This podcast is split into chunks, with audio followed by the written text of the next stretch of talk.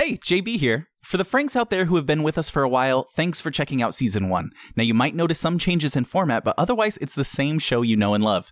For new listeners, thank you so much for checking us out. These episodes mark the start of something very special, and we're glad you're here. While we have rebranded to Welcome to GameCorp in season two, don't worry, as everything you need to know will be revealed as you go. Thanks for listening, and welcome to GameCorp. Head to Head, a video game podcast, is about three rad video game journalists set in the fictional offices of the evil conglomerate GameCorp. The show contains scenes of narrative elements, some mature content, and a whole lot of immature content. Enjoy the show. Hey, why didn't anybody tell me it's Halloween? Is that like the setup to a joke, or have you stopped taking your pills? Or started taking pills? I, I don't know with you.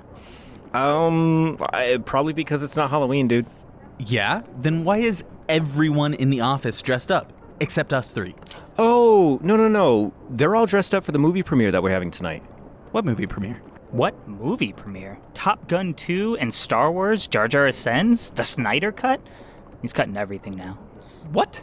Yeah, dude. I guess GameCorp does an annual illegal movie night every year. It's in the event hall after work tonight. What? Since when? Dude, the break room has been covered in flyers for weeks. How did you not know? Well, the break room is a stupid place to put them. You don't read things if you're off the clock. It defeats the purpose of being on break. What? Is that why you don't return my texts during lunch? You mean the hashtag filled pictures of your stupid salad that you send me? Hey, my Asian sesame cobs are exquisite, and I am living my hashtag best life. Anyways, that's why everyone is all decked out in robes and flight suits and whatnot. So, why aren't we dressing up? You know, Terry does a bunch of cosplay. I bet he's got some stuff we could borrow. Yeah. And I got a Boba Fett costume I keep in my car in case of emergencies. I could go get that right now. What? No, no, no. We can't. We're supposed to remain impartial until we decide the winner of today's games, since they're pretty much the same thing. Yeah. Also, I didn't really want to take sides, because fandoms can get kind of nasty. I saw a couple of C3POs getting wedgied by a pack of Mavericks before, you know, a couple Ewoks stepped in and intervened. Uh, but we could be in those cool costumes right now getting those wedgies. Can you guys focus? We need to finish reviewing these games and.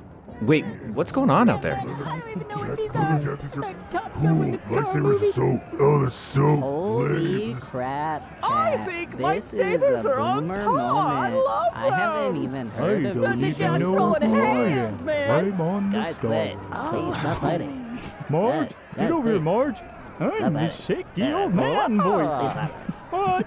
I It's a was in one of the openers and What's the you guys deal have with never these used this one ever movies? since. What's the deal with all the people I fighting? think I found my way here again. I have no idea how I keep fighting myself. Oh here. my god, that's my brother. How have you It's been? me, I haven't Blizz seen you since Wiz. Have you 93. forgot about me?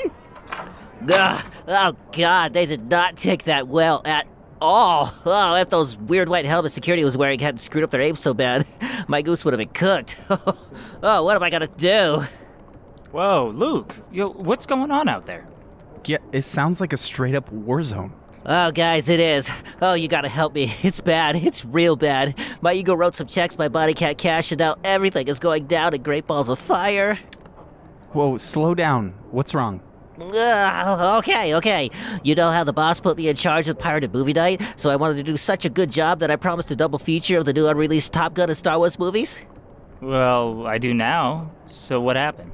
Well, it was all good until about an hour ago, but then my guy on the inside got hit with a DMCA notice, and now he's telling me the nets are too hot to move a double feature, and it's gotta be one or the other. Oh, jeez, that's bad. Yeah, I tried telling the staff they had to pick one, but then they turned on me like animals. And it's not just the men either, but the women and the children from the daycare. Now they're saying I gotta pick the best movie or they're gonna go to war over it. Well, I mean, there's only one thing you can really do. Just pick whatever movie you think will be better. Yeah, but that's the problem. I've never seen them. But you just quoted both of them a second ago. I didn't even know they had quotes. That's why I came to you guys. Podcasters, you're my only hope. You've never seen Star Wars? I don't even know what it's about. It's in the title. You're named after one of the characters. I, I don't know what to tell you guys. I literally didn't even know these movies existed until about a month ago. What? I I've heard you do a Darth Vader impression. No, you mean the guy from Disneyland? Jesus. No, no, not him. You're thinking of Obi Wan. Guys, guys, Luke, Man, we're sorry, but we got our own issues. We still have to finish reviewing the games for the podcast today. Yeah, we'd love to help, but unfortunately, we'll be way too busy extensively analyzing and comparing these two pieces of media. One centered around aerial combat between fighter jets that's full of over the top characters and cheesy storyline. The other telling the struggle between good and evil in a nerdy, lore deep sci fi universe that's filled with stars and wars. Jay, So, sorry to say, we can't be of any help, as we'll just be too busy deciding with absolute certainty and beyond a shadow of a doubt which is better between the two. oh no, What? Eureka! that. The games you're reviewing are exactly the same as my movies.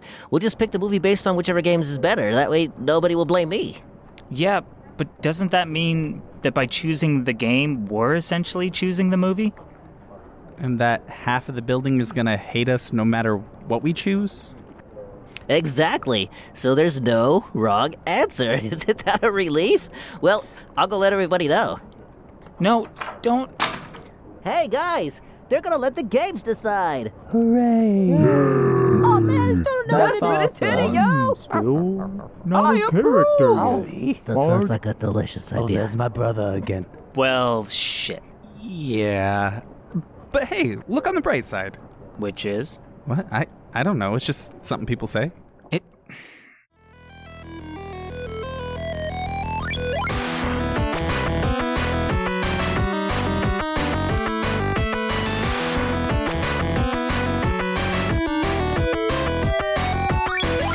Welcome to the 15th episode of Head to Head, video game podcast, brought to you by GameCorp, the totally not evil video game media conglomerate. Upper management, in their infinite wisdom, has hand chosen us, a couple of low level employees with zero experience, to serve as your host for this head to head, no holds barred matchup between two games to see which will stand triumphant. I'm your host, Cowboy. I'm Jake. And I'm JB, aka Chickly Buff. Out of here. All right. You would, man. In today's battle, we'll be facing off two contenders for the title of Best Modern Aerial Dogfighter with Ace Combat 7 versus Star Wars Squadrons. I just want to say this is yeah, this is kind of exciting this episode here. So, this is our first kind of stroll into the Star Wars universe. Hey, I know it's a big Mhm. one and I know the community is very passionate about uh, what they love. So this is going to be really interesting uh, to hear feedback from this episode. yeah. Yeah, we are very passionate. Uh, we are numerous and we love Star Wars. And I'm actually on the outside, surprisingly enough, because I like all of the Star Wars. Like every like, there's a single lot of people who are, yeah, every single one. I like the new ones. I like the old ones. I like the prequels. I, they're all just good. I just like them. I'm a fan. They're all just fun to watch. Like, even Phantom Menace just had like bright colors, and at the very least, you can just watch it and be like, the bubble shields and the droids, and just be like, Mhm. pretty.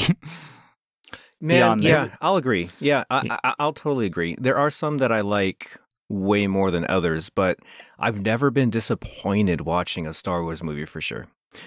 Yeah. Have you guys like dived into the all the extra stuff? Because I know that universe like goes. Like Mhm. read the I- books, done the stuff. the, it's so funny that you mentioned the books because I remember as a child um, driving in the what was it the Geo Metro and there was a book that was sitting on the floorboards of the Geo Metro and I pick it up and it's a Star Wars book Oh, nice. and I read through like half of this book on this trip I think I don't even know where we were going like California or something Yeah. and I read through like half this book while we were driving there, and that's the the limit of the extended universe that I've learned about. I thought this was going to be a beautiful branching like path into like your your your entrance into the extended universe and how many books you've read and shit. Nah, Nah. I've seen some YouTube videos. I remember that book too because it had Qui Gon in it. It was Yes, like his it did. backstory and stuff. Mm-hmm. Yeah, so that was my book. That's the one. You read my book, damn it. I read your book. I read half your book. well, that's and I got bored of it. I will say, I mean, I'm pretty deep into the extended universe. I've watched both seasons of The Mandalorian. Oh, I love The Mandalorian. I have not seen it. that doesn't. ca- Oh, dude, the Mandalorian's great. I, I guess this is just you- a Star Wars episode now. Fuck everything else. Yeah. So the Mandalorian is so it's so good. It's what Star Wars should be. It's what like all the movies should be. Show the mm-hmm. gritty dark side of the Star Wars universe. Like the Mandalorian perfectly it, it- it exemplifies how bad it would be to live in the Star Wars universe. Like almost nobody has it good, right? The Mandalorian is to Star Wars what Firefly was to just sci-fi and space travel in general to me. Oh yeah. Was was Firefly pretty like extensive and realistic, or I Oh yeah, it. for sure. Yeah, it was all about just like it, I mean it was basically the Mandalorian. Like if have you in seen the sense, Mandalorian? yeah, in a sense, they're both um, space westerns. I guess you could say Mhm. the original, uh, the original movie. Well, it's episode four. Like the original movie, A New Hope, was a space western. Uh, the whole story, like A the the way it's laid out and everything. Yeah. Mhm. Um, and the Mandalorian really takes that too. I, I've I've watched a little bit about it, and they they literally like they lean on it on purpose.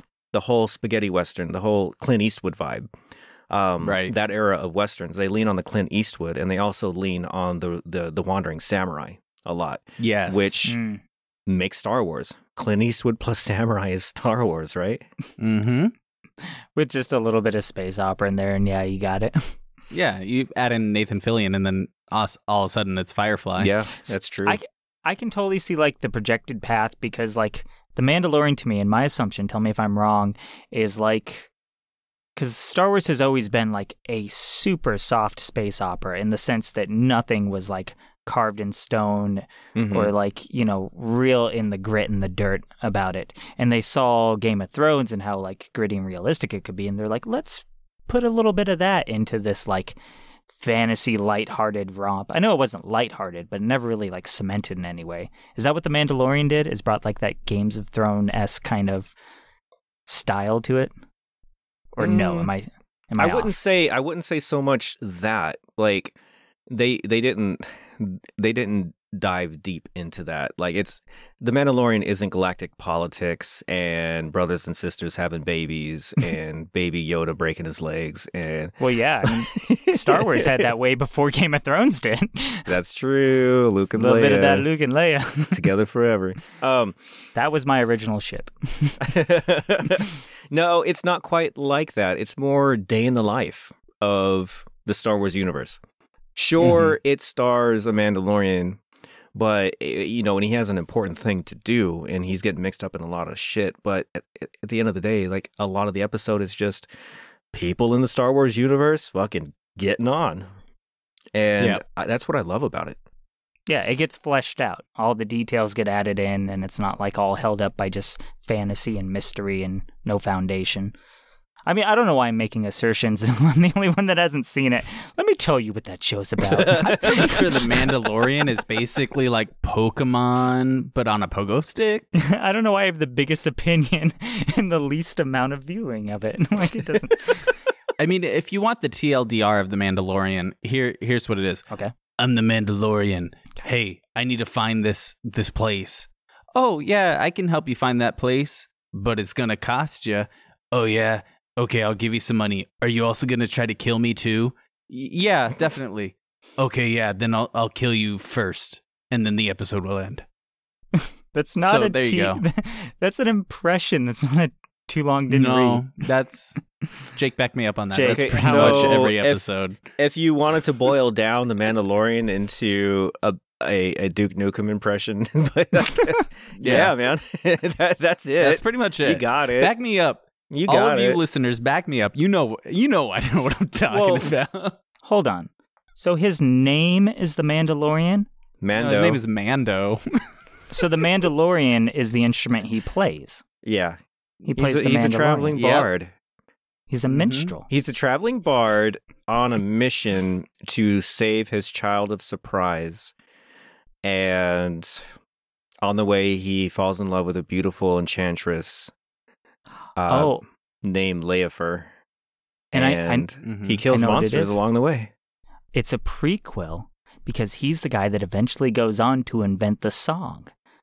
do do do do do do do ba da ba ba da Yes. ba da. Yep. That's what that is. It's that's that Yeah. song's journey to the cantina. Except it takes Yeah, place he- afterwards.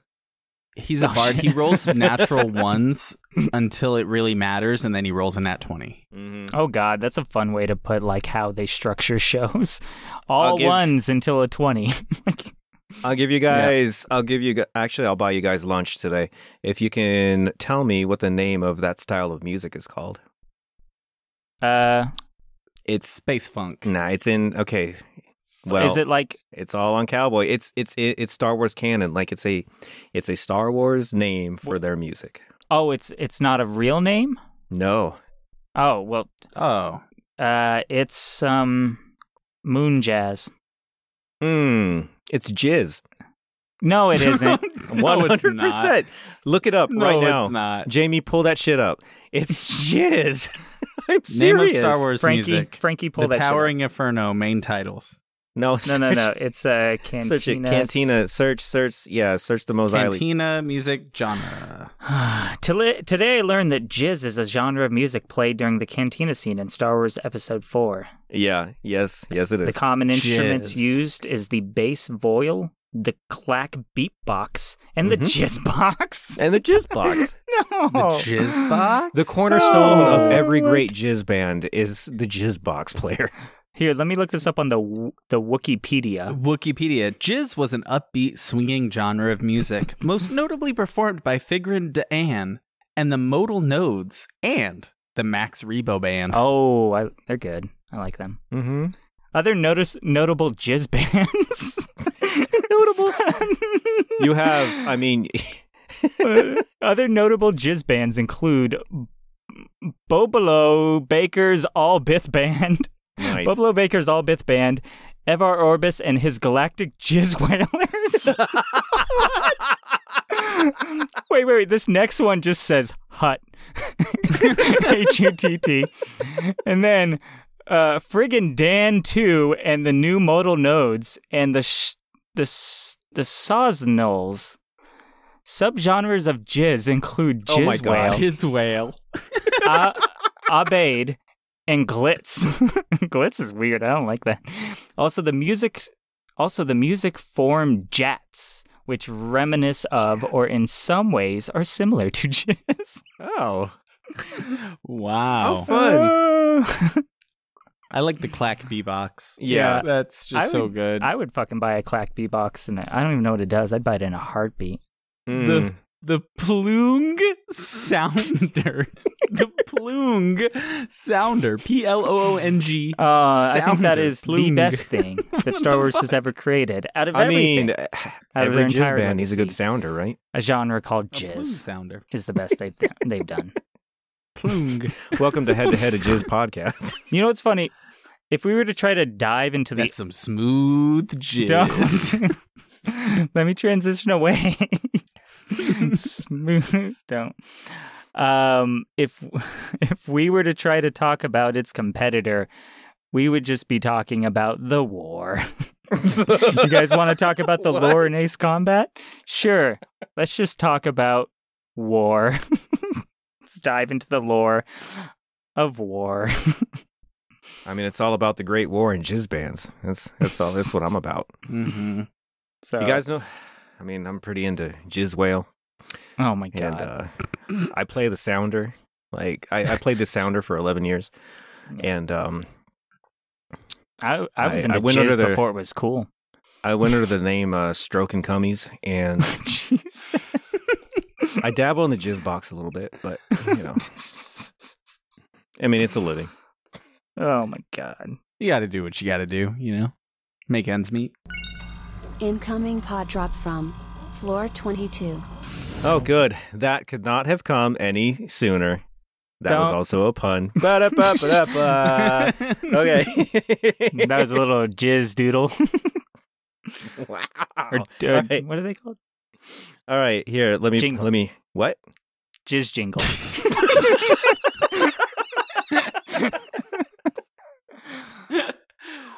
We're off course. All right. Jesus. Let me just pop open this jizz box and let's see what's in it. And Oh, it's listener questions. All right. Yay! Yay. this round of listener questions has been brought to you by Bronson's Banana Hammocks. Put a swing in your step with Bronson's. it just keeps going. This uh, this question uh, was written in by Stick Tickler. Uh, I try to get out, but they keep pulling me back in. oh, all right. Um, I think this is a pretty good question. Uh, what video game had the most disappointing sequel?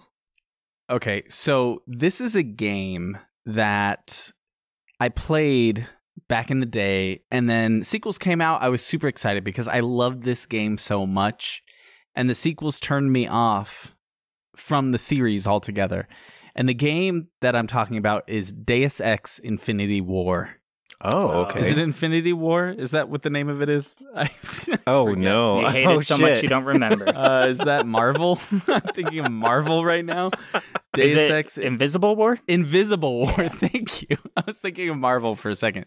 Invisible War. This game came out, I don't know, like 3 or Mhm. something like that. What is that? PS PS2 era? It's PS2 era, yeah. Uh, and I played it and I, I fell in love. The game was expansive. You had all of these different routes you could choose. You could go sneaky, you could go guns blazing, you could get electrical implants and make yourself like magical. You could jump higher, you could run farther. It had all of these different things. And there was an undertone of this sort of battle between people who were like, hell yeah, future is now, old man. Like, I'm going to get all these implants and make myself a superhero. And all these people who are like, no, that's bad because God. And it was this battle. And I was like, this is a cool little mental battle that's going on. And like, there was, there was like, all of these different levels to the story and then you were just going through and you were just you and you were completing these missions and you were getting money and you were upgrading and you were doing your thing and I loved it. I loved every moment of it. I played through it multiple times. And then what else came out? It was like Mankind Divided. Mankind divided. Yeah. And there was another one. And I played them for a couple hours and they just, oh, it didn't, it didn't feel the same. It was the same, but it didn't feel the same. I don't even know how to explain that. It was, all the exact same methods. You still could do the exact same stuff. The graphics were better, but it just kind of lost its heart. I don't I don't know what it what it was. I can't put my finger on it. But all of the sequels to Deus Ex Invisible War were just they just ruined it for me. Mm. Dude, I get that, man. Um so my my pick would have been Mass Effect Andromeda, but I talk about Mass Effect too much. So I'm I'm gonna I'm gonna put that one to rest. It was terrible. and It made me feel bad. The Legendary Edition is awesome, by the way. Anyway, um, so my pick would be Fable Three. Um, Really? Oh. yeah, Fable 3, 100%. So the first Fable, the first Fable was amazing. It was so good and the combat was. felt great on top of being a really fun story. I mean, I beat Fable, the first Fable like 7 times. It was it was so good. The Mhm. setting was amazing. You jump to Fable 2 and it's a time jump. The setting is a little more modern. Uh, it's more expansive. I actually enjoyed Fable 2, save for the combat. I think the combat Mhm. was watered down a lot. But Fable 2 still had a lot to deliver. It was a solid game. Combat aside, it was still a solid game. And you had your dog buddy, and the story was actually pretty cool. Uh, the final confrontation was a little whack, but everything about Fable 2 was cool. And it made me excited for Fable 3. Um, I'm playing Fable 3 and I'm going through and it feels good and I'm buying properties and I'm getting strong and I'm like, okay, so this is like Fable 2, uh, same combat, but I mean, it's cool. I'm doing my thing, I'm doing my thing, and then it ends. And it fucking ends. The ending comes at you out of Mhm. nowhere. And then the game is just fucking over. And whenever the game ended on me like that, after being so excited about everything that I was working on and thinking I had time to prepare for this thing happening, and it's just like, aha, game's over, bye. None of that mattered. It made me so mad, I never played it again. hmm And I, I I 100% agree. yeah, the and and the fact that like at the end it was so like not only was it rushed to the point where it was like just out of nowhere it's over but also all of the decisions that could have been made through gameplay were made through dialogue Yes. at the very end it was like who do you choose this or that what do you choose this or that and it's like you could have given me like high stress tenseful situations in gameplay and in the storyline that would end up like Fallout does. Fallout Yeah. did that so well. Just do that. That's all you had to do. But it was like they were going through this thing and they didn't know how to end it, so they were just like, eh, just let them pick. Nonsense. just just hit the end. Just just press the end button. Let's just fucking end it. yeah. Wiz, let's go home. It's been a long night. Yeah. No, I I hated the way Fable 3 ended so much and it wasn't just it wasn't just a story decision or anything like that. It was it was a complete failure of game design just like bleh. it I I never played it again and I don't know if I really touched any other Fable game again after that. Was there any after that? I mean, no, there wasn't. Well, okay. Mm, there was did it even come out? They were working on like a four person co op Mhm. kind of thing. Did that come out? Yeah, they announced one and I was super stoked for it because I hoped they were going back to like the roots, but And then they canceled it. I haven't been watching it. So, oh, another studio has taken up Fable. So there is a Fable in the works by another studio, which makes me excited. There was also a Kinect Fable. It was Fable on rails, where you just kind of threw fireballs at Balverines and stuff. And I didn't touch Ugh. that. You right? Even more derivative in like bullshit. like, That's just a cash grab. That's all that is. It's hey, can we use your IP to like sell a five dollar bullshit? And like, Peter- yeah, okay. Peter Molyneux was like, yes, yes, you can. Yeah. I need that five dollars. yeah. I'm glad he's not in the industry anymore. He finally got chased out. That's cool. I actually didn't know they were doing a Fable reboot. I'm, yeah, yeah, yeah, yeah. Look I'm it up. I forget the name of the that. studio, but it's it's by a different studio. I'm excited. Okay.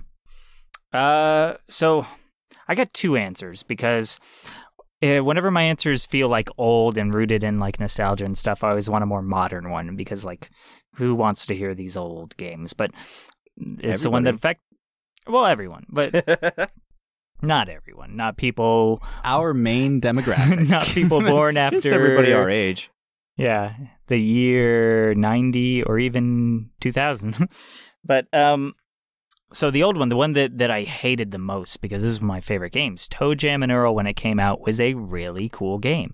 It had a flat landscape, tons of levels you can go up to, like a fog of war that as you explore, and it was a procedurally generated game, which was really cool back then. So you got a lot of randomness. Uh, which was on the Sega Genesis days. Hmm. Um, and it was just goofy and fun. We've talked about it before on here, but is ToeJam and Earl 1. Um, one of the best games they ever made for the Sega. Then they made ToeJam and Earl 2. And it felt like a mockery. It was a Mhm. side scroller, and none of the soul was there because it was a funk based game. It had these funky dudes Yeah. and the music was funky and then it was like this imposter came in in their bodies and it almost made you disgusted like watching the movie the thing and just waiting for the tentacles to burst out and you're like you're not my real toe jam i don't know you and they just i remember being so disappointed because back then they didn't they didn't depend so much on the frame that the last game had been built on. They would switch up styles. Like nowadays, you'll get seven games deep into any given game, and it is the same thing over and over with small tweaks. Like look at any of the uh, Dynasty Warriors, look at any racing games. hmm But back in the day, they would switch up entire entire formats and and styles and everything. And in this case, it just fucking didn't work. it was the worst. So that is the worst sequel I've ever experienced in my life, and actually like upset me. Uh, the modern one, the one that I that I think is more relevant, is Dead Space Three, where EA Oh. turned it into Gears of War, stompy, stompy, big gun, badass game. They did do that. It went from Resident Evil uh, original to Gears of War 4, and I was I was happy to have multiplayer, but not happy enough to be okay with what they did to that game. No, So- yeah, I didn't like that game either. And, And- that's the only one I played, I think. Well, and you, Oh, you, dude. you you played it with me because I had the co-op, and that was the worst Mhm. way to get you introduced, probably. Well, I thought it was too spooky. God damn it. Uh, they are intense. So, um, Cowboy introduced me to Dead Space. Um, I know he loved it. He absolutely loved it. One and two are so good. Um, when I finally played Dead Space, I had a period of time where I could do it, and I, I, I binged it. I spent two weeks and like nonstop. I, I, I, I crushed one, two, and three like in order, just like yeah. got it. And for one and two, like every single day was just filled with so much anxiety Yes. because uh, getting through these games are so tense. And I'm playing it, I'm like, I love this game, but it makes me feel bad. I'm so scared. It makes me feel so fucking bad, but this is so fun. Uh, man, masterpieces, man. I, I thought, I thought Dead Space Two was actually scarier than one. Some people would say otherwise, but something about Dead Space 2 hit it just right where I was fucking terrified to play those sometimes. And then when it came to 3, after all this scary, suddenly I'm blowing these dudes up and it's just like, yeah, yeah. well, I guess this is how we end it then. Well, and I would agree with you because one had what I'd say is a lot of the wires showing. Like you could tell sequences were in front of you and the programmed segments. At least that was my experience, is that I could notice thing. And two, the scariness was more integrated. It didn't it didn't feel like a haunted house ride as much. Um, not to say one didn't do really good at that, but there's a difference between the two. And I think it's really good to binge, to do through one sitting, because it puts you in a weird, almost fatigued mental state. Because I did the same thing. I played it for hours on end when I did do it, and it puts you in that exhausted state that uh, uh, the main character is in. Isaac, Isaac Clarke. Isaac, thank you. I feel dumb for forgetting it. It puts you in like this exhausted like state that he's in. You're just terrified. You're like trudging forward on like weak legs and like I felt it. And the cool thing was when you play something that disturbing for long enough, it begins to mess with your psychology. Like your brain starts to think a little different, which is like what the game wants to happen, what the storyline is based off of is like people's tweaked minds. So, it re- it reminds me a lot. I actually did the same thing. This is a bit of a tangent. Do you guys know who Joan Vasquez is or Jhonen Vasquez? Uh, He's, uh, the guy who wrote Invader Zim Yes, the guy that uh, drew and wrote Invader Zim. and Johnny the Homicidal Maniac. That's where I'm going. So, Johnny the Homicidal Maniac was this comic he used to wrote that had Invader Zim's art style. It was all in black and white, very uh, scribblings of a lunatic kind of drawing style. Very kind of just tons of black, sharp. Um, so think of like a demented dream of Invader Zim. And so there was an anthology of it called Z, I think and it is all of his works, years of his works, in one single thick ass dictionary sized book. And I got a hold of it one weekend when I was like 18, and I read it cover to back. Hours. It took me hours to go through his entire works in one night. And by the end of it, it took at least a day or two for my brain to fix from reading this comic book that was about uh, a homicidal maniac who had a, t- a different view of the world and how he viewed people and their actions and the worth of a human being and all this terrible stuff. And at the end of it, my brain was like into that, and I was like, "Yeah, that's people are just meat," you know. it was like terrible. It took I had to recover. Mm, that's So- wild, dude. Yeah, it's weird how games can do that to you. You know, you think you're a solid person in your psychology, and certain media and stuff can just slowly tweak you. Yeah. I'm okay now. I'm okay now. You're a uh, recovering Z addict.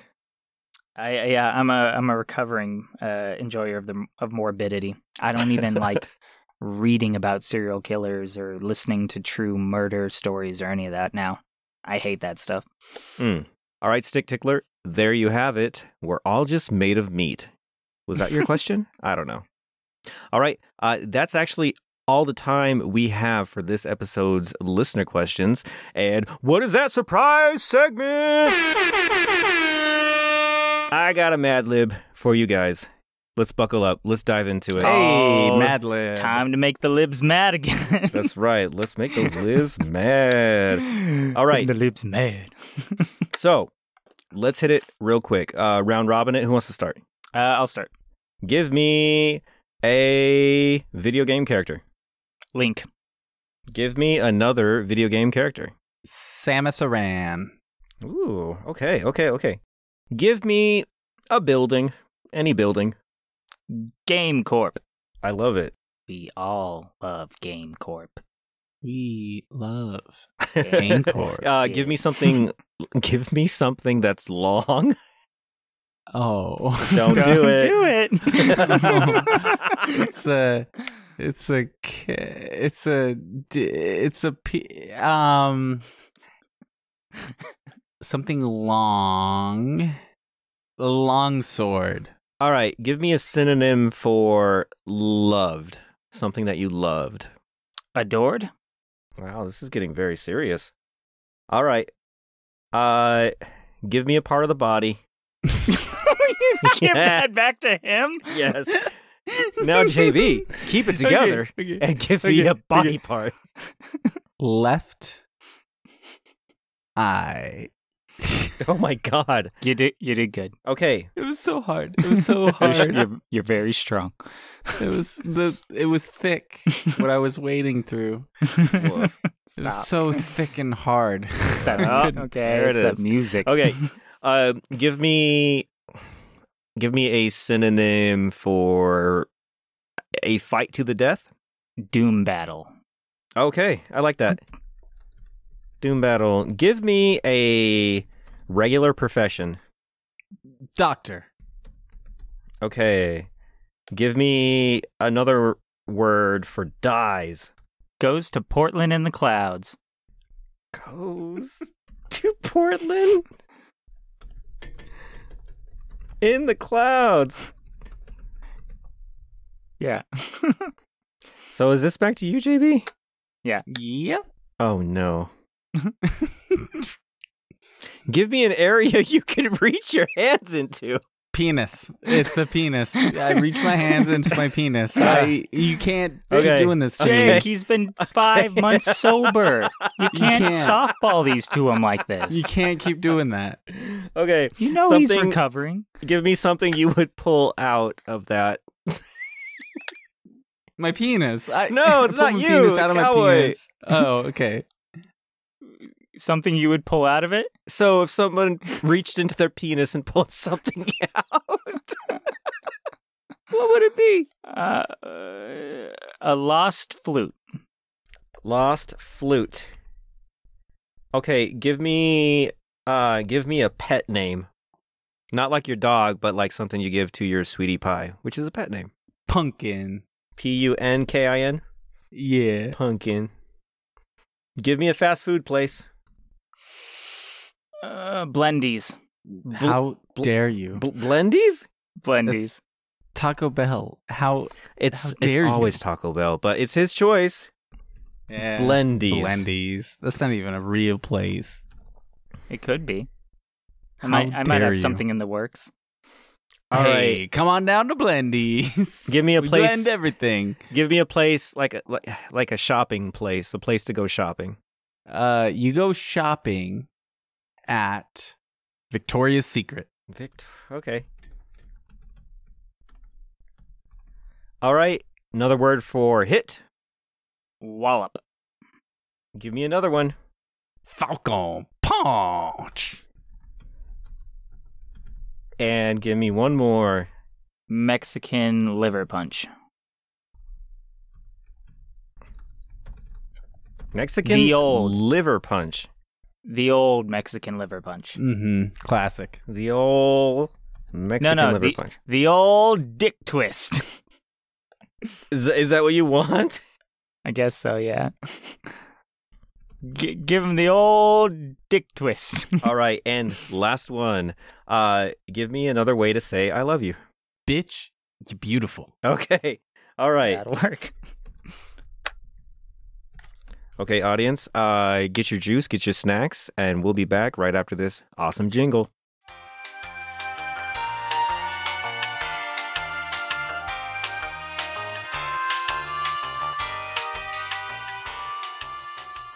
All right, welcome back, dear listener. I hope you enjoyed that juice.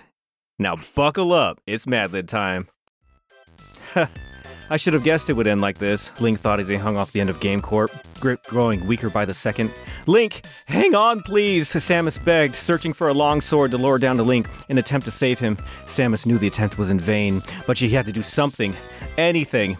In this moment, Samus felt powerless to save him, to save the one person she had ever adored. Powerlessness was a feeling Samus had never known before, and it made her sick to her left eye. How could she let this happen? To engage in a doom battle with doctors at the top of Game Corp, especially with Link present, was suicide. And at the time, Samus thought there wasn't another choice. But what if there had been? What if Link goes to Portland in the clouds, and it's all her fault? Link knew his time was limited. With his free hand, he reached into his penis and pulled out a lost flute. Samus, Samus Pumpkin, take this. Remember me. Remember the time we walloped in the alley behind the Blendies, or the time we falcon punched in the Victoria's Secret bathroom, or, well, you get it, all the old dick twists. I'm just now realizing our relationship is really based on a lot of walloping. But, anyways, goodbye, my pumpkin! Link, no! Samus screamed as she watched in horror as Link's grip finally gave out, and he fell away from the top of Game Corp and into the abyss below. After some time, Samus composed herself, wiped away her tears, and opened her palm to find a note. She began to read the note, holding back another wave of tears. Dear Samus, Bitch, you beautiful. I can't help but feel that for some time now, we've been growing apart. It's just, I've never given up on you. I've never, well, I've never really stopped trying to reach you. I've never stopped trying to reach you about your vehicle's extended warranty. Oh no. Samus couldn't bring herself to read any more of the letter, knowing that this entire Mad Lib was just a setup for a stupid spam call joke. The oh end. Oh my god. you know, that was the most amazing interpretation of a round of Super Smash Brothers that I have ever heard. Oh my Yeah. god, you're right. it lined is up so perfect. Link hanging off the side of a building. Samus, who's also in Smash Brothers, tries to hand him a long sword because with a sword he can up B smash, and that's how you get away from ledges and falling. and then he pulls out a lost flute out of his penis. Yeah, Yeah. right, right. Just like Smash Bros. I mean, that's his ult. That's his ultimate, right? All right, well that was Mad Libs, making those libs mad. Now, before we move on, we here at Head to Head, a video game podcast, don't believe ourselves to be the end all be all when it comes to passing judgment on video game battles. We are just three guys with a passion for video games and implied violence. So, we would like to extend the gavel to you, trusty listener, to help weigh in on what we call the audience head to head. The audience head to head is brought to you by Kuber, the only ride sharing service specifically for Karens. Kuber will drive you anywhere, especially to our manager. God, Jesus Christ. That was that was bad. yeah. Last week, we asked Many games have tried and failed to become the WoW killer, but which one has gotten the closest? Final Fantasy XIV or The Elder Scrolls Online? With only a single vote separating these contenders, the winner is Elder Scrolls Online. Woo! Congratulations. Hey, I haven't played either of oh, them. hey. I haven't played Final Fantasy XIV, but ESO is pretty good. This episode, we ask you to decide which gun is more iconic the Wappy Zappy Portal gun from Portal or the Pew Pew Golden gun from GoldenEye. You can find our poll on social media or reach out directly to help us answer this burning question. Oh, hey, boss. I didn't know you were in the Air Force. No, dude, he's dressed up for the movie tonight. Hey, boss, can we help you? You you're just gonna turn off the lights then? Okay. Yo, why isn't he saying anything? He's just opening all the blinds one by one uh, to create a dynamically lit scene with an imposing tone. Yeah, it's weird. Like he just seems to be standing there with his hands behind his back, silently staring out the window in order to build the dramatic tension to its peak before he speaks. Yeah. Huh. How long do you think it's gonna? boys, numbskulls, I have a need. Uh, need for speed? No, no, that's the one with Keanu. I don't mess with him. No, what I need is to escape. Escape to a dream. To a place where bravado and ego can soar like the blue angels across the clear sky. A place where leather jackets and aviators aren't pretentious at all. They are a symbol to be respected and revered. A place where reckless manly dudes can do reckless manly things, and masculinity is never accused of being toxic. I ask, will you, brave boys, be my wingmen and help my dream come true? Yeah, absolutely. I know just the place. It's down on 49th Street. It's called The Cockpit. Yeah, we can help you find a good man. I mean, that's no problem. We'll be your wingman. No, idiot. I'm talking about Top Gun. I overheard you boys are picking the movie tonight and wanted to make sure you're making the right decision. Oh, well, we still haven't decided yet. It's usually the last thing we do on the show, so it's still up in the air. Huh, speaking of which, maybe you boys just need a better perspective.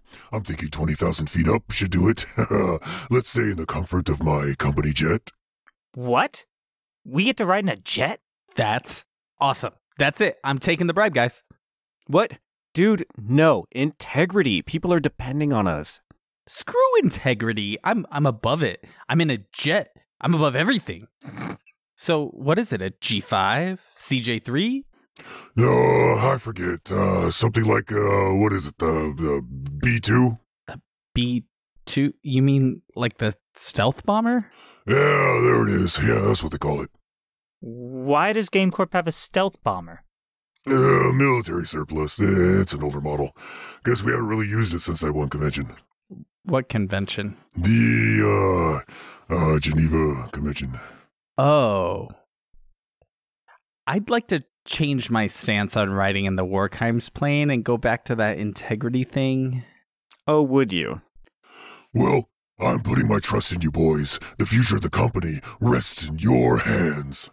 It, it can't be that big a deal, right?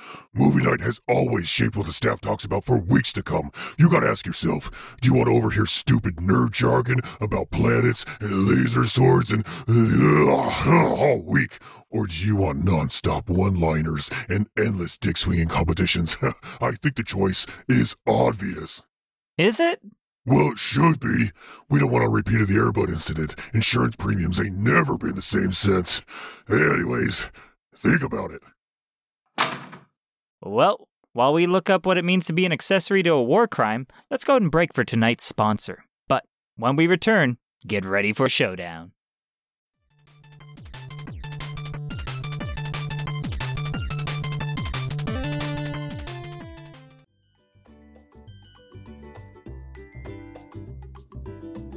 Head to Head, a video game podcast, is brought to you by Ratio Gamer Fuel. How many times have you thought to yourself, God, I wish somebody would make some kind of gross protein shake cater to my needs as a pro gamer? Worry no more, you absolute legend, because the brilliant minds at Ratio have you covered. The creators of Ratio's all new Gamer Fuel probably spent tens of minutes to create a proprietary blend of vitamins, minerals, antioxidants, essential oils, whey protein, omega 3s, caffeine, taurine, Adderall, and painkillers to keep you clear, focused, and absolutely yoked out of your mind for days on end. Whether it be an all night game sesh, a visit from your worried mother, or a trip to the hospital, you'll never lose the focus necessary to stay diamond ranked, or platinum, or challenger, or whatever it is for the game that's taken over all aspects of your life. I'm a proud user of Gamer Fuel at home, and my wife's never been more thrilled to experience the subsequent emotional breakdowns and debilitating crash brought on by Gamer Fuel's smooth drinkability. Ratio Gamer Fuel, now in strawberry.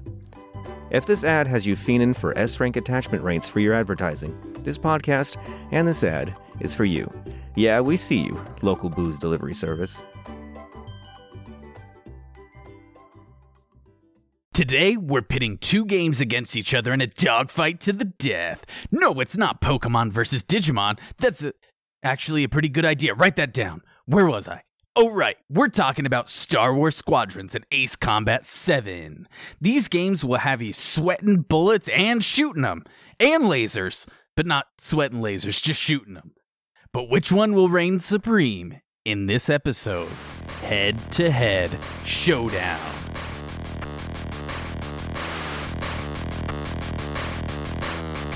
The first contender in tonight's matchup is Ace Combat 7 Skies Unknown. More like Game Unknown, when Bandai Namco released it 15 years after the previous 6th entry, catering to the old die-hard fans of the series and failed flight school dropouts who found Microsoft Flight Simulator just a little too difficult. It's available on the three major platforms, including Xbox Game Pass. This is a story poor, jet galore, arcade style aerial dogfighter that knows its primary audience of aircraft enthusiasts and military fanatics are all about one thing convoluted force melodrama. So it invested heavily into its narrative, providing you with tons of instantly forgettable mission briefs, indistinguishable battle buddies, nonsensical plot progression, and a heaping helping of who cares character deaths. But once you get to the dog fighting, get ready for a day at the carnival. You'll neglect all the air brake maneuvers and high G turns in favor of performing endless loop de loops, as your enemy always stays right in your T Rex spot. However, if you do somehow find yourself staring up the enemy's tailpipe, you'll finally get to enjoy the pulse pounding Mach 5 high of pressing the B button and letting your modern homing missiles earn their $200,000 plus salaries. America! Fuck yeah! All right, my pilots, let's talk about Ace Combat 7. Now, uh, in the intro, you did hear it's been a long, long time uh, between Ace Combat 6 and Ace Combat 7. There are other games, uh, like side games in the mix there, but we don't care about those. We only care about the main entries. Yeah. Now, to paint a picture really, uh, really quick, this is a it's an arcade style realistic jet dogfighting game where you run missions in, um, well, real jets and though it's not uh, as intense as like a flight simulator game would be, uh, you're still running really realistic missions in realistic jets, shooting realistic weaponry at realistic targets. Uh, it's kind of what everyone would want if they're into military games or realism. Um, it has a lot of similarities to Star Wars if you take out the fantasy stuff. But uh, yeah. let's get some first impressions. Uh, let's start with you, JB. How'd you feel about this game? So you said realism like a lot in that spiel. Well, And it is realistic was- in a lot of ways. I Mhm. mean, you're flying real jets, real missiles. You're you're you're Mhm. shooting at fucking trucks on the ground or jets in the sky, things like that. It's not Star Wars shoot 'em up laser beams and fucking ion cannons and stuff. Right. And the first thing that stuck out to me was the realism. Like that's one of the things that I was just like, "Oh, this is cool." And you see it from the very very beginning, right? The intro cutscene. You have these like photorealistic, hyper realistic renders Yeah. of you know gears and Yeah. planes and uh, tools and screws and it's like panning and you have the voiceover and it was just like oh okay this is what i'm getting into this hyper realistic graphic graphical fidelity sort of experience and i, I kind of knew what to expect going into it because i have played not a ton, but I, I have played a few different sort of aerial combat dogfighter games in the past, and I've I've enjoyed quite a few of them and played them, you know, extensively. Um, so I kind of expected that, and I was like, oh, this is going to be pretty neat because of all of the hyper realism and the, you know, the the graphics. I thought that would just add a different element that I didn't get in the PlayStation Two era. Um, and then uh, 30 seconds later, I was like, wait, what was that?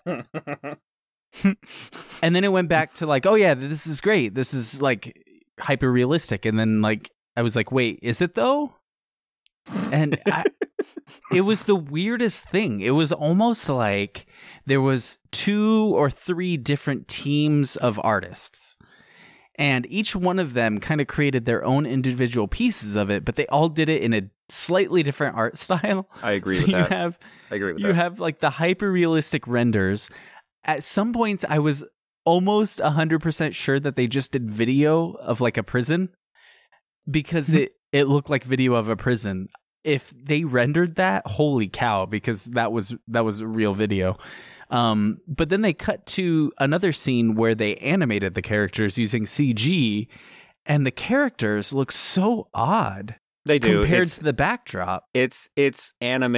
It's like a realistic take on anime characters. Yeah, their Yeah. eyes were so big. Yeah. like it was crazy. Anyway, so that was my first impression. Um getting into the actual gameplay though, it's it's exactly what you expect from an aerial kind of combat game. Um I have a lot more to say about it, some of the shortcomings, but um I'm going to give you guys a chance to talk about your first impressions. Yeah, it's it's hard to feel like this is realistic when we played those uh, anime boat girl games. Mm-hmm. Like nothing tops the realism. That's those true. games. That was that was peak realism right there. It was so immersive. What is with combining like anime and just military? Those are polar opposites, you know? Like real cheesy, cheery anime, and then like war. War is hell. And then like, you know, Well, little I mean- chans and stuff. one of the key themes in every anime is strength, right? And Yeah. modern military tech is our modern equivalent of supreme strength.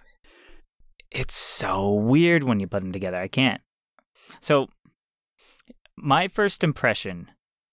I- I'm going to tell you this is this is bad. This is completely subjective. When I saw this, I was like, "Oh, okay, like a like a jet fighter game. Like, okay, the stuff that people who are in you know JROTC or whatever it's called. That's this is the game they play, and they're the only ones. Or people who like, you know, want to be recruited by the army one day, but nobody else Sure. because that's just how my brain thinks. Like, and that's how I think about sports games. I'm like, oh, this is just for people who play sports. Like, normal gamers don't play sports games and driving games. I'm like, well, this is just for people who drive, like, and watch NASCAR. You know, normal gamers. I have a bad mentality about this. Uh, but when I first started, I was like, okay, this is going to be a boring, bland, like, jet fighter game full of military statistics and briefings and all this. And it was. And it was. I was not wrong. Yeah. The the intro, the briefing. Oh my god. Uh, one, you owe me a new skip button for for uh, for making us play this game because you wore out my skip button, Jake. It's gone. It's a it's a nub. It's a it's a white spot. I knew Um, this would be a, a test of strength for you guys. yeah, I couldn't. I just and I I didn't know who anybody was. Everyone was faceless to me. I didn't know names. I didn't I didn't know faces. I didn't know voices. I was just in my jet as if I was in the arcade at Castles and Coasters or Disneyland or whatever place, you know, people of different places. I know some of those are specific to states. So whatever. Just imagine I said something you've gone to that has an arcade. And it was in like those afterburner booths and that's all I was playing. Is like the those booths where you get to play, but I just didn't have a joystick. And that's all this was to me. So my first impression it was as bland as I thought it was, and then it tried to add on something interesting, like a heavy story with characters that weren't just military grunts, formless, and even that failed. Yeah, speaking of the story, I mean, Jake, you're kind of like our story guy. So I mean, we we're just plebs sitting over here being like, story dumb. um, but what did you think of the story? You don't have to quote me verbatim Yeah. and use my voice. okay, so that is that's actually one of my major shortcomings about Ace Combat 7. Now, I want to I want to touch before I go there, I want to touch on my first impressions too. I I um it did definitely throw me for a loop. And when I started playing it, at first I was super like into the realism and stuff like that. When I saw those same uh, renders, like the the realistic jets on the runways and things like that, I was like, wow, they really put some effort into this. Like this is gonna be this is gonna be realistic and intense and really cool. And it, it, wasn't. Um, and yeah, story is my thing. So I was I was listening. I was trying to get into it. I was trying to learn the characters. I actually really dug some of the early stuff that you saw, like the mock cable news TV um, segments and things like that. I'm Mhm. all, I'm all about immersion, and it it can even be hyper realistic stuff. And I was like, wow, this is just like watching your preferred cable network, whatever. Um, I um I was about it. I was watching. I was like, this is so cool. And then it starts jumping into countries with made up names. I mean, they're they're in the lore of Ace Combat, but they're so similar that I had no the same. I had no damn idea who was with who and who was talking about who and who was prisoner to who. And on top of that, who I was and who I was even flying for. My entire experience with Ace Combat, I had no idea who I was, and I had no idea why I was doing it, and I had no idea who the bad guy was. The whole fucking time. Like even early on, they introduce you to uh, this mechanic, this this lady. They they they hit you right in the beginning with this cool narrative about this woman who worked with uh, hi uh her grandpa, right? And Yeah. um and uh, all his war buddies, and they built a plane together, and they really went into it. And I was like, "Oh, I'm playing as her," because they even show her go up in the sky and stuff. I was like, "Oh, okay." Exactly. So I'm playing as and her. I remember that at least. I, I do Yeah. remember all that. It was Yeah. coherent to me. So I expected to be her. I expected to be her in my makeshift, my Were makeshift plane and stuff like that. I'm like, oh, cool. No, you're this. I you're never this, knew. No, you're this pilot that eventually I learned uh, the call sign is trigger. yep. You're- It took forever. Your trigger. Like four or five missions. It took four or five missions for me to realize that I'm a pilot named Trigger, which is bad. Nerdily speaking, Mhm. when you can't even when you can't even clearly establish who the player character is, it, it's it's an utter it's an utter fail. um, but man, I I ended up having to watch like story explained videos and stuff like that about Ace Combat because it was so hard to follow because it, it feeds it to you in weird press briefings and in convoluted cutscenes that are disjointed in banter while you're trying to play the game between pilots. Which, if you try to just pay attention to everything they say, you get gunned down or you run into a mountain. If you play the Mhm. game, you never hear what they're saying. So you have no idea Right. what's going on. So this game may as well just be mindless missions about blowing stuff up in your plane, which is a big problem for me. However, I had fun playing it. I will say yeah, that. I did too. I absolutely had fun playing this game. So on the flip side, I had no idea what I was doing at any time and why I was doing it. But flying in the jets and unlocking new jets and using the weaponry and like I was trying to do cool stuff in the jet. Like there were some times when I was like, yeah, I'm Maverick and hmm. doing cool stuff in the sky. I was doing it. So when I played this game, I did enjoy it. But I had no idea what was going on. Yeah, I mean, I just treated this. I, I didn't even think of the story. I was just, like I said, at the arcade, just playing this fun little fly game. And the the flying itself was like the coolest part to me because like things like going through the clouds and stuff and the different weather conditions That was on the screen. Yeah. That was what they did really well. Those were cool. And I even got some certain like moments where I felt something like this like almost a wonder when you watch a very magical wizardy movie and you get this sense of wonder. Like I felt that when I went through the clouds. I was like, Yeah. this what it would be like. And and so for a moment I did feel that. Um and I got I, I was excited at first because the idea I get to fly a jet through the air and whiz through the air past things and I played I'm like, oh the air's just a big open place. I'm not whizzing by anything. It's I'm just just flying through empty space. Like, sure, I could go close to the ground, but then I realized I'm just flying through a big hole above the earth. I don't know how to put it, but it was just like moving through empty space, and it just I I was like, blah, this this is no longer fun. I need to be near stuff. I need to be like dodging things. Yeah, but that's kind of like the nature of these games, though, right? Uh, to be in a jet is to be in the sky, and it's that freedom of mobility. Um, Yeah. I mean, a lot of the missions that I was playing, whenever there's ground targets and things like that, I would get close and I would strafe things and do things like that, and then take off vertically into the sky to shoot missiles at jets and stuff like that. Like, there were moments where it really felt really fun. Um, but man, I guess all of these games would suffer from flying in a big hole if that's how you if that's how you view it. That's that's true. Yeah. Yeah. So then the the the the struggle as like a game developer when you're doing this is to mix it up a little bit, right? Break the monotony, make it a little bit more interesting, just change things for a little bit so it's not so samey, right?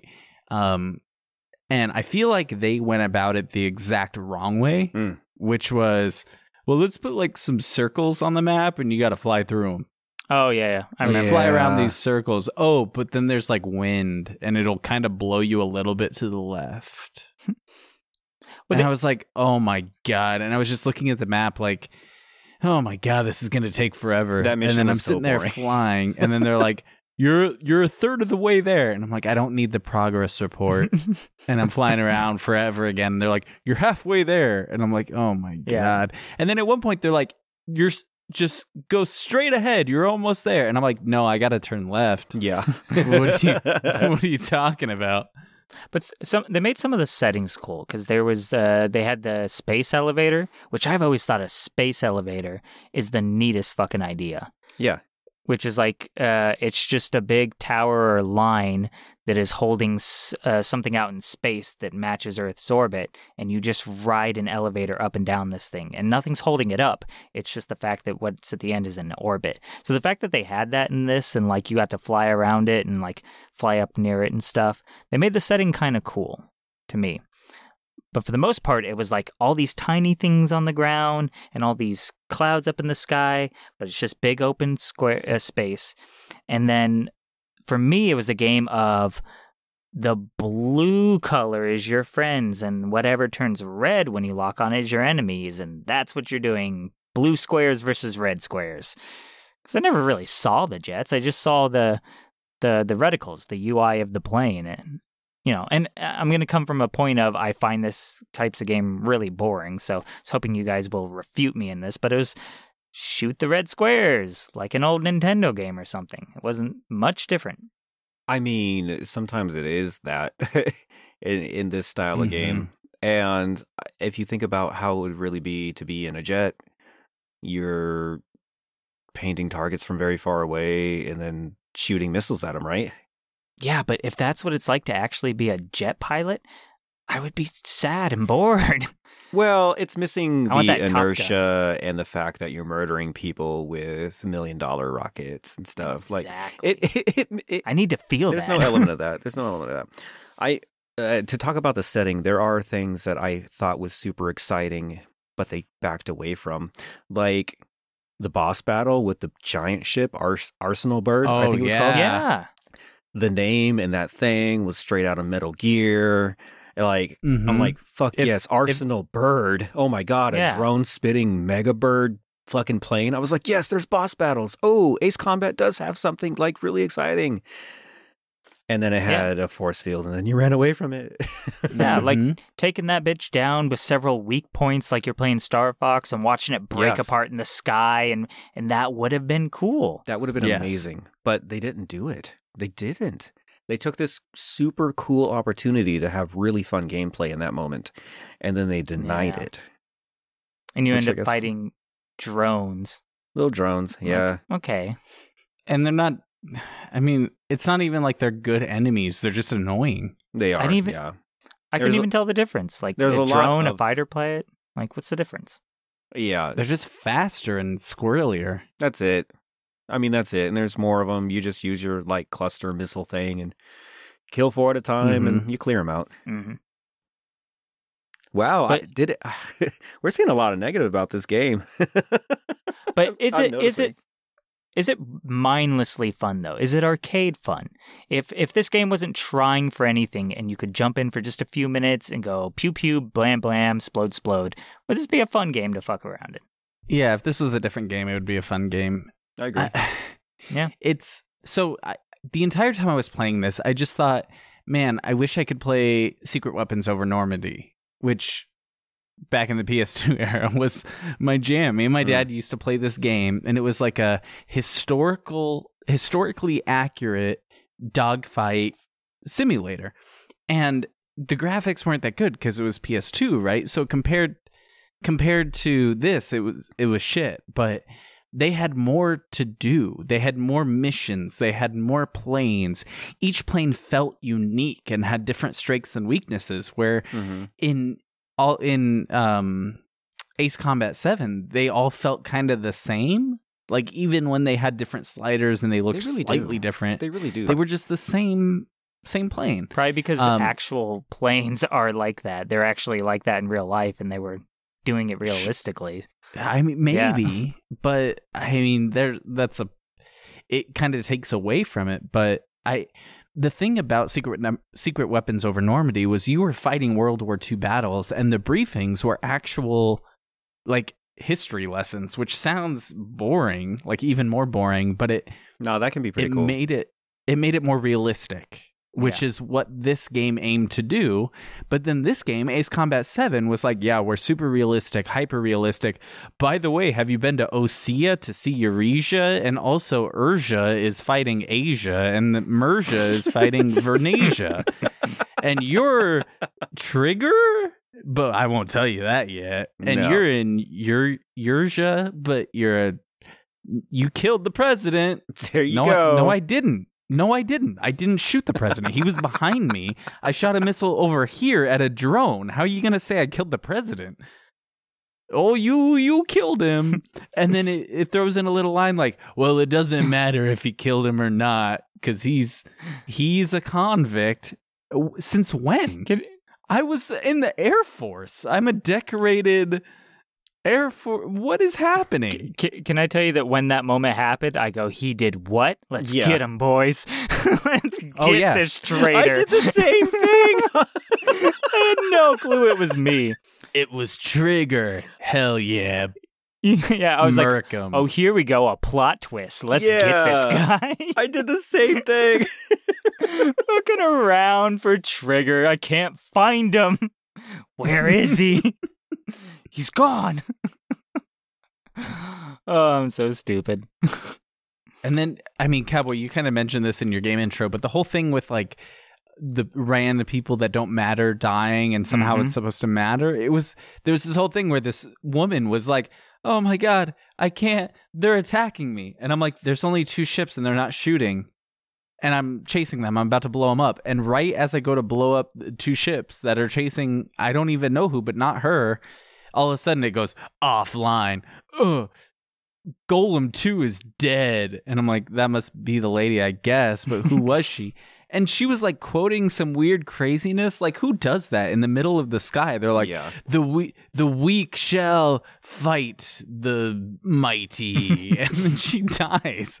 And I'm like, what are you talking about? There's nobody near you. You're fine. And she dies somehow. I don't know. Yeah, and you people can die in an aerial battle at any time. Why suddenly is she in danger? You were always in danger. We're flying two million dollar jets with people trying to kill us. Like, Mm-hmm. oh no, he's on my tail. Have people not been on your tail this whole time? We're in a dogfight. Mm-hmm. like, Yeah, she was like, I'm so scared. you're a Like, fighter. of what? It's a drone. You just blew up eight of them. It's, I'm so scared. She's like, why are they not fighting? Why are they not shooting? I'm so scared. I'm like, why are you scared? They're not shooting. that's that's a good thing. You know what's funny to me is, and this this might be a little bit mean, or um, this is just Battlefield to me. I could have just played any of the battlefields and hopped in a jet, and I would get so much more out of it. I don't think the graphics are that much different from say three or four, and I can actually like try to bomb the flags and stuff and feel like I'm involved. This just was like, it just felt like it was lacking that the the feeling of being in like a major involved battle.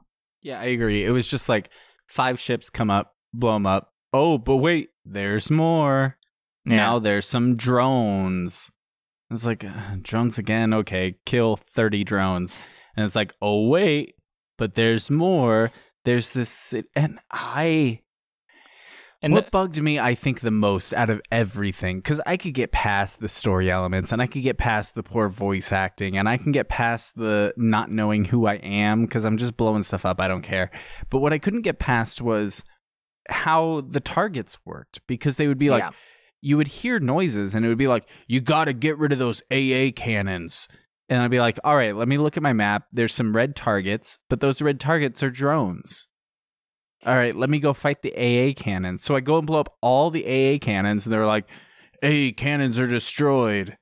I'm like, okay, did I do it? no. All I had to do was kill those drones before. Mm-hmm. And if I just killed those red targets, I'm good. But then they're like mixed in. I mean, they give you conflicting requests and Yes. answers and and they'll order people around like, "Hey, you go," and they'll do these weird call signs that you don't know because you just started playing the game. They're like, "Warrior Five, go fight these guys over here," and and Tuna Fish Eight, go shoot that guy, and you're like, "Who am I?" You're like, is that me? Like I just found out I'm Trigger, and you're not even saying my name. What's going on? Is that me? Who am I supposed to fight? Yeah, for certain things, that's asking too much of you for also being an arcadey game. Like, hey, jump in here and have fun. Make sure you read the manual, but it's all right. Just push buttons and.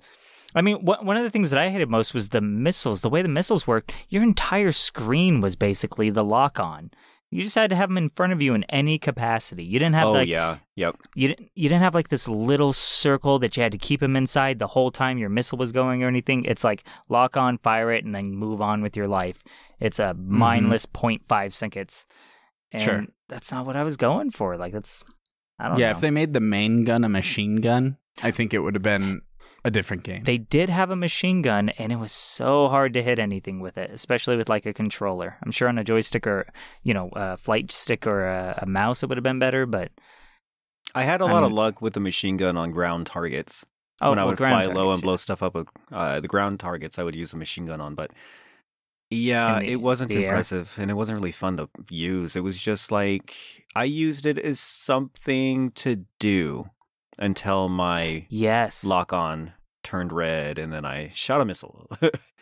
Well, I actually would switch to the machine guns because I was like, this is more of a challenge. This sounds more fun. I'm going to try to hit the guys out of the sky with the machine gun. It sounds cool to me. I'm going to just light them up. And so I would. I'd, I'd be able to lock on, but I'd still spend 10 minutes just trying to brrr them right out of the sky, you know? yeah. All right, that was Ace Combat 7. Uh we're so sorry Bandai Namco. Uh it's a beautiful game with no personality in my opinion. Take it away, cowboy.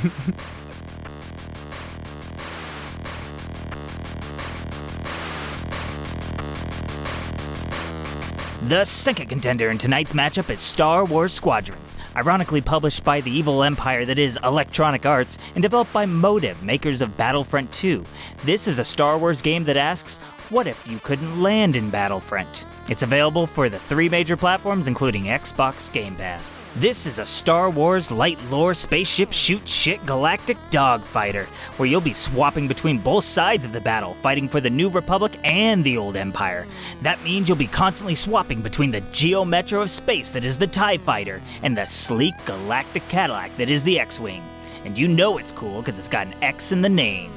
Each has different perks and loadouts, none of which are a reasonably sized windshield.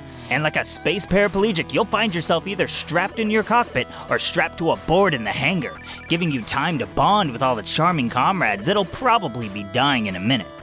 Once you do drop into the exciting arena of space battles, you'll aid in the fight between light and dark, Jedi and Sith, Star and War, by charging at your enemies at full speed with lasers blazing, only for the two of you to whiz by each other and have to turn around slowly as you engage in round after round of space jousting until one of your spaceships becomes space dust, and its space pilot is left floating in space. The game takes place in space, by the way. All right, my fellow Jizz bandmates, let's talk about Star Wars Squadrons. Um, to set the stage with this one, it's another uh, dogfighter, but it's set in space. Uh, it is in the Star Wars universe. It takes place after uh, the Battle of Endor when the Death Star 2, Electric Boogaloo, uh, explodes again. Uh, so it's a it's a really neat uh, period in the Star Wars mythos where they can tell a lot of stories and things like that. Uh, and you do switch back and forth between the Empire and the New Republic. Is that what they are at that point? Uh, yes. And it's really neat. Like you take turns uh, playing with all the iconic uh, spaceships, like the X-wing and the A-wing, the Y-wing, the XYZ wing, the Alphabet wing, the one wing, the two wing, and Mhm. all the uh, Tie fighters, the Tie fighter, the Defender, the Interceptor, the Reaper, etc. The bow uh, tie fighter. Yeah. Uh, one thing to note is with Ace Combat 7, you could play in, uh, what is it, third person? Uh, you Yeah. could switch between uh, inside the cockpit and like third person. Uh, Star Wars Squadrons takes place 100% in the cockpit. There's a major difference uh, in that regard. But let's get some first impressions. Uh, this time, Cowboy. How'd you feel about this game? Um, I I like space games. I've always liked the idea of like uh uh dogfighting in space, getting to to fly around. Um, this one was really cool. I like the immersion of the cockpit uh, and Mhm. having all the electronics around you. I thought the well, I mean, let me give brass tacks. It certain parts of it were fun. Uh, I found myself going into the training and just spawning enemies and killing them over and over. Um, and even spawning, you can spawn the big ships, the you know those big old Lego Star Destroyer. two hundred piece Star Thank Destroyers. you so much. The most those big iconic old Dorito chips. alongside the X-wing and Tie Fighter. yeah, Tho- those those flying talkies with antennas. You know the the fucking cones. Um, fighting those. And like they had this really cool thing where you had to like in the movies they always like fly real close along the ship avoiding the turrets and stuff. And in this they kind of did force you to do that because i guess there was some stuff with the shield. Um so certain parts of it were were fun. Um i i thought i was going to dislike this because i felt the same thing big open empty space repetitive lock on shoot lock on shoot same thing over and over but uh i'm not sure why but i i thought it was much more fun I'm I'm struggling internally with this game because I love Star Wars. I love everything Star Wars. I'm like I'm counting down the days until I can go to the Star Wars um, hotel at Disney World. They're doing a whole immersive Star Wars experience where everybody's going to be wearing robes and you know be on either side and all of the windows aren't really windows they're TVs and they look out into space. So you feel like you're it's like they say it's like a cruise ship in space. Cool. so that's the whole experience. So i'm i i just love star wars. I have obi-wan robes. I i got a custom lightsaber that i was able to build myself and i chose the crystal and i chose the you know what i mean like i i love star wars i'm a huge fan and i was super excited for this game and I really thought it was gonna blow Ace Combat out of the water, and honestly, it didn't. It didn't destroy it by the the level I thought it would. Uh, there was a couple things that I just couldn't get past. And number one, I mean, the dogfighting was great, but there were too many scripted sequences where you couldn't do anything. Like you were basically just following. Like it happens like right off at the beginning. You um right after the Empire uh I don't know what he was, like a captain. Once he turns and joins the rebels, you're chasing him through you're the bad guy and you're chasing him through this tunnel and you can shoot him as much as you want and nothing happens. oh yeah yeah And I hate moments like that. It feels like you're taking away my agency as a player. Like at least come up with some reason why I'm not able to destroy him. But really it's just like uh, I'm flying the same ship you are and you're shooting me a lot and I'm fine. And I, I I don't like that. The second thing was this game was obviously built for VR. Yep. And they added in a lot of limitations for that. So they built it for VR and it was almost like a port to non VR. Um, for example, when you're out in the hangar or whatever you would call that, you're on your ship. Um, you don't walk around, which they easily could have done. I mean, it's not a huge ship, but instead you like look at something and click on it and then you teleport. Yeah. yeah And I that Star Wars is immersive. Even the movies are immersive. They take you down onto this planet. You see these grand s- cityscapes or landscapes and you the art and the feeling of I'm in this world is what sells Star Wars. And in this game, they took that away from you completely. And they just said, "Yeah, there's a door here. You can click on it if you want." And then you click on it and you teleport into this room. And it's like w- why why did you do that just add in a character movement script and you walk forward to the door and the door opens for you it's not that hard Well, Uh, it was it was basically like a menu. Like if you think of how other games will have like a hangar menu where you could look at your ships Mhm. and maybe select buttons. I mean, that's what they did. They disguised a menu as like a playable sequence. Mhm. Yeah, Yeah. it was it was a, it was a more immersive menu, I would say. Yeah. Which which is kind of a bum bummer because like Star Wars known for its story, known for its characters and all that. So to have this really stiff kind of thing where it's like you fly your ship and you look at a menu, those are your options. Mm-hmm. So yeah, I had a, I had a bit of beef with that too. I did play it in VR though, and it was definitely made for VR. I wish I could have had that experience. I would have loved to play it in VR. Well, okay, so I'm going to say this. It's kind of weird because I've played other stuff. When I first started playing it, some of the 3D-ness didn't feel right.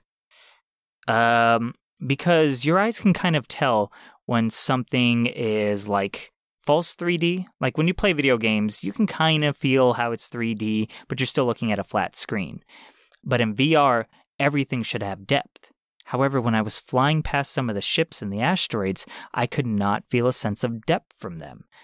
And it felt like maybe they hadn't tuned it right or something, because it's just an intrinsic feeling. And I could just tell this is a flat image that's being rendered at me. This isn't an object. I'm not seeing it. And it was weird because I've never had that in any of the other games because it's supposed to not do that. It's supposed to be two eyes in the position where the eyes go and your brain does the rest of the work. So I don't know why. I, Jay, did you do it in VR? Did you have that effect? I did not Oh. because I redid my whole desk setup recently, and I don't have my computer in a place that I can plug it in with with having. Yeah, it's it's a I'm Yeah. it was a mistake. Well, I mean, regardless, that experience shouldn't be taken to an account. Just a small side bit of info there. But to say that it was made for VR and not tailored for a console gameplay or a flat gameplay is, I think, to say something. Yeah. I think people right, the fact in that. it was made for VR and yet it still didn't feel right in VR. Mhm. That's oof.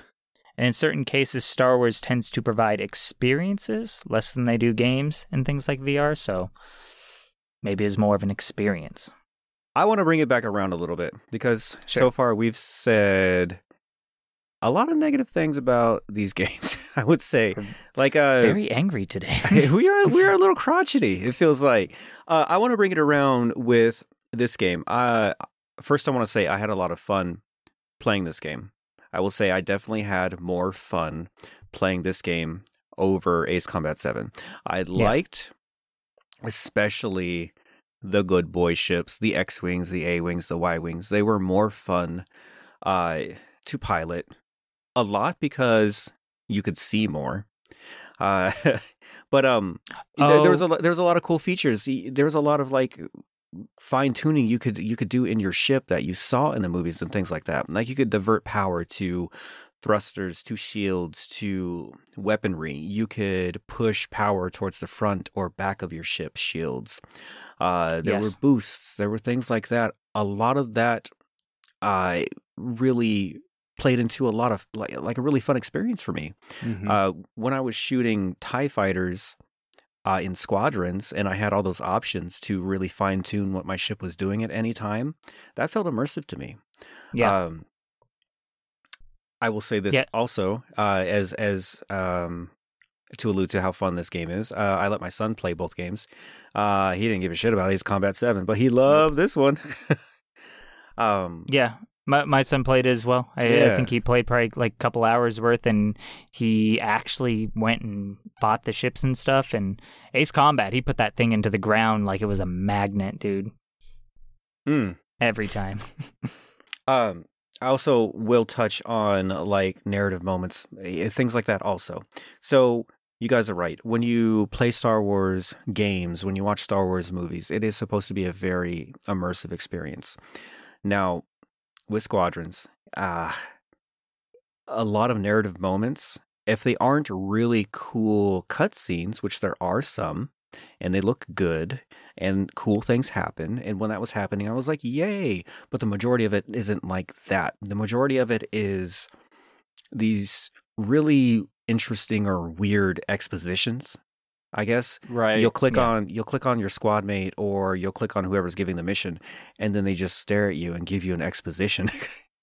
and it's just expositions or monologues, things like that as these characters just stare at you and you have no input, just monologue after monologue after monologue and it is so weird and disjointed. I didn't like the feeling of that.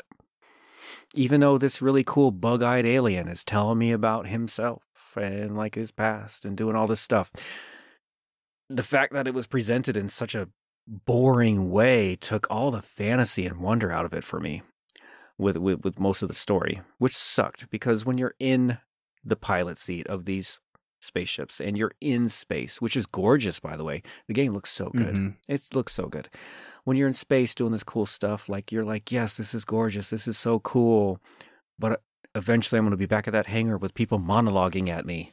And i, I didn't look forward to that at all Yeah. Absolutely. The space flight and space combat and the whole being in your ship and seeing all of the different screens and buttons you can hit. yeah They ripped that straight out of Elite Dangerous, which is not a bad thing because to me, and come at me nerds, Elite Dangerous still has the best space flight and space battles of any game ever made. Mm. Elite Dangerous is top tier, A plus. Every other game should try to be like them.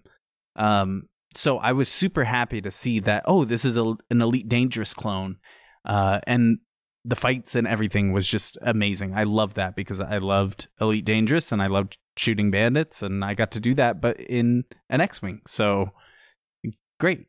Um, everywhere else is where it started to fall apart. So everything they didn't steal from Elite Dangerous Ah. was just not as not as good, not as good as it should have been.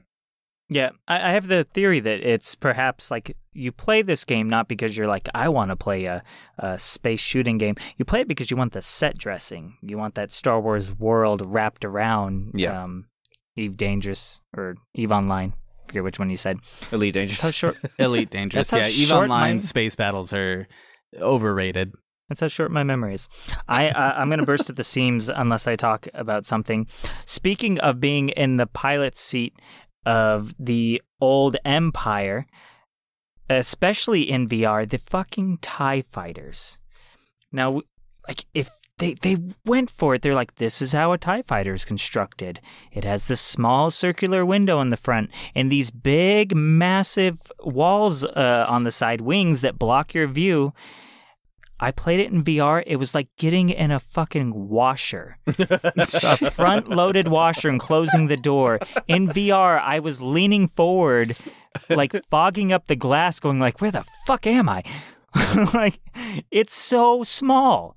And then you have these X-wings with the, t- with the, the windshield on the top, like big view. You can turn your head and everything. I don't know how the TIE fighters kill anyone. I don't know how they, they win any battles from their their tiny like attic window Yeah. of a of a fucking windshield that you got to shoot from. It's I I get that that's realistic, but goddamn, just blow the window up for me. I'm playing a game. Yeah. I never had fun in any of the TIE fighters, which is such a shame because they're so iconic. And They some of are. them look so cool. But man, did it suck to play in a TIE fighter just uh, just because of visibility. Yeah. All this hype just right out the window. I was like, yeah, TIE Fighter, here we go. I'm going to make the noise. Yeah. You Yeah. know? I was, was ready to make that fucking noise. And I'm like, what the fuck is this? All right, short and sweet with that one. Uh, that was Star Wars Squadrons, a really fun dogfighting game to play with really weird narrative limitations. Pardon me, gentlemen. May I have a moment of your time? oh, hey, Terry. Wait, are you here to bribe us just like the boss did? Of of course not. Um, well, we did bring brownies, but brownies are never a bribe. Screw integrity. I want brownies. Star Wars wins. Dude, stop. I'll buy you brownies. The real reason we're here is to ask you to join the resistance. The, the resistance. What are you resisting? Well, a long time ago, in a galaxy far. no, no, far- no, no. Fine. A few hours ago, in a break room down the hall, the forces of doucheness attacked our people. The brave men and women of the rebellion fought. Wait, to- I, I thought you were called the Resistance. Well, it changes a lot. We couldn't settle on one name. Anyways, to make a long story short, they destroyed our Lego Millennium Falcons and scratched our special edition DVDs. It was like a million bonus features cried out and then were suddenly silenced. Damn, I- I'm sorry to hear that, Terry. So, as your fellow nerds, a people lifelong oppressed and neglected by a mighty empire, we humbly asked you to bend the rules just this once, if it may help bring their reign of terror to an end. Wow, Terry, that's really actually. So the whole new reign of terror can begin, the likes of which these pompous jocks have never seen. We will hunt them down. We will not stop. We will not sleep until every last one of them is exterminated. Oh, wow. Okay, is that it? Um, help us, podcasters. You're our only hope. Luke already did that joke. Okay, then that's it. Bye, Terry. Bye, Terry. Well, that happened. So now we know what's good, what's bad, and what matters. As always, our contenders will be awarded trophies based on the three categories of art direction, fun factor, and game design. Then, with those in mind, we'll crown an ultimate victor for today's battle. I'm up first with the art trophy. So, the winner of today's art trophy was surprisingly hard to decide. On one side, you have a realistic jet fighter with a convoluted, buck wild narrative and, well, Star Wars. From its ultra realistic cutscenes of jets on the runways and the feeling of flying through the clouds in an F 16, Ace Combat 7 was surprisingly beautiful and delivered several wow moments as I played it. The audio and visuals are top notch with this game, and fans of realistic military games in that vein will 100% find something to love while playing it. What, in my opinion, is a major drawback for this game is how convoluted the plot is. With every new cutscene, you're introduced to new characters, and I never had any idea who they were. I didn't even know who I was until my faceless pilot was thrown into jail and given the moniker Trigger. This made me, the lover of all things narrative, not care at all about the plot point about halfway in.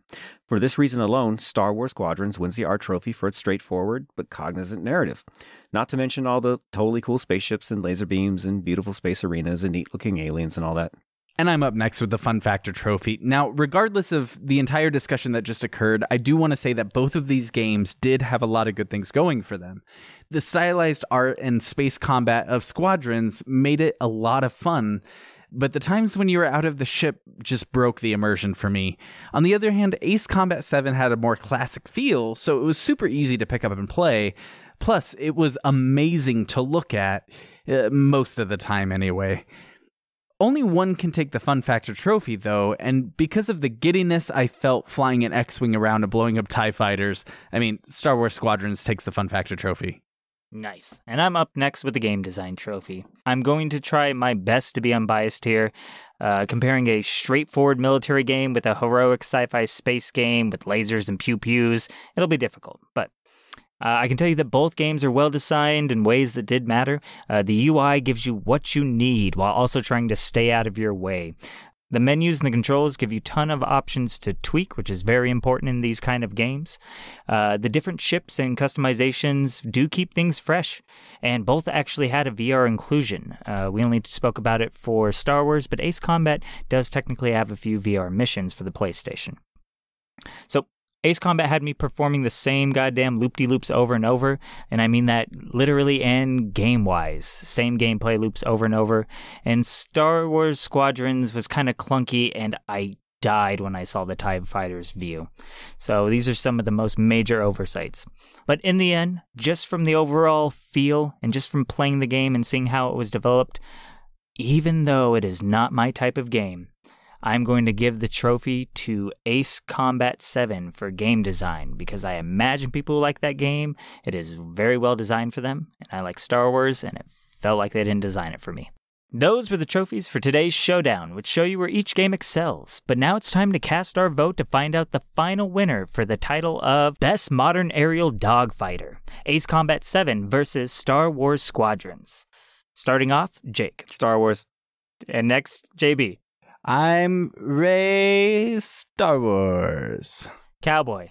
I gotta give it to Star Wars. Star Wars with a clean sweep for today's battle. Play the fucking music. Yay! yay! But was it a yay though? Was it a yay for today's showdown? Well, it was a yeah. It was a yay. yay. You gotta we we gotta fall off on the end. Well, there you have it. Another perfect podcast. little, little, little, little, little. Thank you all for sending us questions through our social media. As a reminder, you can find us on Twitter, Instagram, and you can check out our website at head2headpod.com. That's the number two. Um, or h2hpod.com if you hate the letter E. And thanks as always to Metroid Mike for their use of our theme song. It's I Can't Break off of the album Heart of the Juggernaut. Get that shit on Bandcamp. Say hi to him on Twitter. Uh, he also has a project called Balefire. Check that stuff out. Also, this is a big one. Listen up, everybody. There's still going to be a few days left when this first airs for the month of May 2021, which is right now. Uh, we were holding, well, are holding a contest um, for best Apple Podcast review. Uh, get them in, man. Uh, the best one is going to win a $50 gift card to the platform of their choice. So you still got a few days left if you're listening to this on our posting day. So get at it, man. And please share this with your friends and spread the word about Head to Head, the best podcast you've ever listened to. Now, don't forget to stay for the post credit sequence and get the fuck out of here. Good night, everybody. Good night. Good night. Or morning. Or mañana. May the force be with you. Trigger, why'd you kill the president? Do a barrel roll.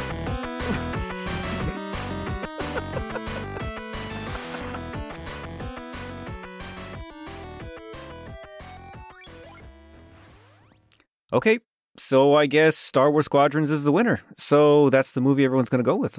Yeah. Well, that was easy peasy. Let's go tell Luke. Luke. Hey, man, this place is always so convenient. Hey, Luke, we figured out the movie for tonight. It's, uh. Now, guys, we are way past that. That was Easy Street. Now we're on like a highway to a zone of danger, a, a, a danger zone, if you will. We're on a highway to the danger zone. Really? Luke, what are you talking about? Both sides, they, they declared war, and they vowed to burn the building down if they didn't get their way. They what? Yeah, we gotta get out of here. We gotta find new jobs, I- identities, claim secret fire insurance policies, anything. What? We can't do that. I- I- in- integrity, uh, guys. We have to. Unless you guys know a movie that has extensive dogfight scenes full of fighter jets, starring a cocky, cool protagonist with memorable quips that also has wicked cool aliens and tons of sci fi technology and a terrible forced plot. I don't even think a movie like that could exist. No. I got it. What? What is it? No, just do a scene change. You'll see. Oh, ho, ho, ho, ho, ho. oh man, great work with the movie choice, numbskulls. It had everything. Thanks, boss. You know, JB should get all the credit, though. You know, he's so amazing and cool. Pretty much the best person I've ever met. I would give him my kidney, even if he didn't need it. Oh, he wrote this line, didn't he? Yeah, that movie was so cool. The extensive fighter jets doing dogfight scenes starring cocky but cool protagonists with memorable quips, and it also had wicked cool aliens and tons of sci fi technology and a terribly forced plot. It was amazing. I'm fucking ready to die, motherfuckers.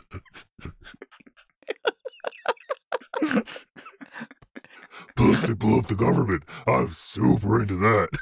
Fuck yeah, kill everyone. Yeah, man, that's what I call close encounter. Ha ha ha. Oh, welcome to Earth.